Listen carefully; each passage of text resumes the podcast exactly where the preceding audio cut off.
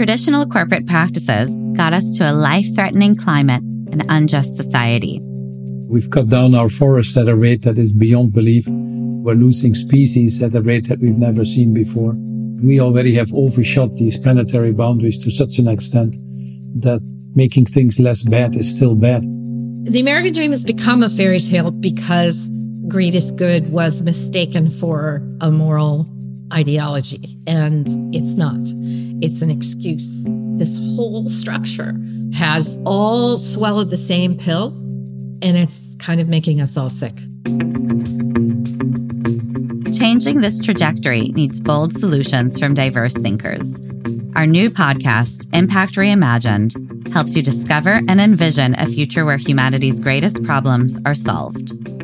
To me, being an entrepreneur means that you are trying to do good and you're also trying to have fantastic returns for yourself, your stakeholders, your investors, right? Your teams.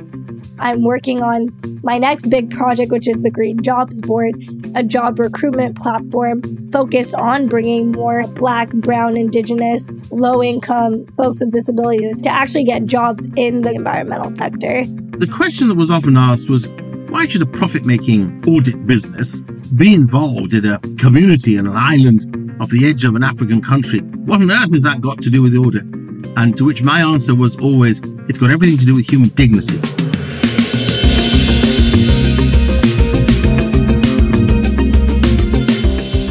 I am Noa Gafni, Executive Director of the Rutgers Institute for Corporate Social Innovation, and your host. Join me each week as I chat with the most forward thinking leaders about what they are doing differently to solve today's most pressing societal and environmental problems. Subscribe to Impact Reimagined wherever you get your podcasts. Our first episode will be available next week.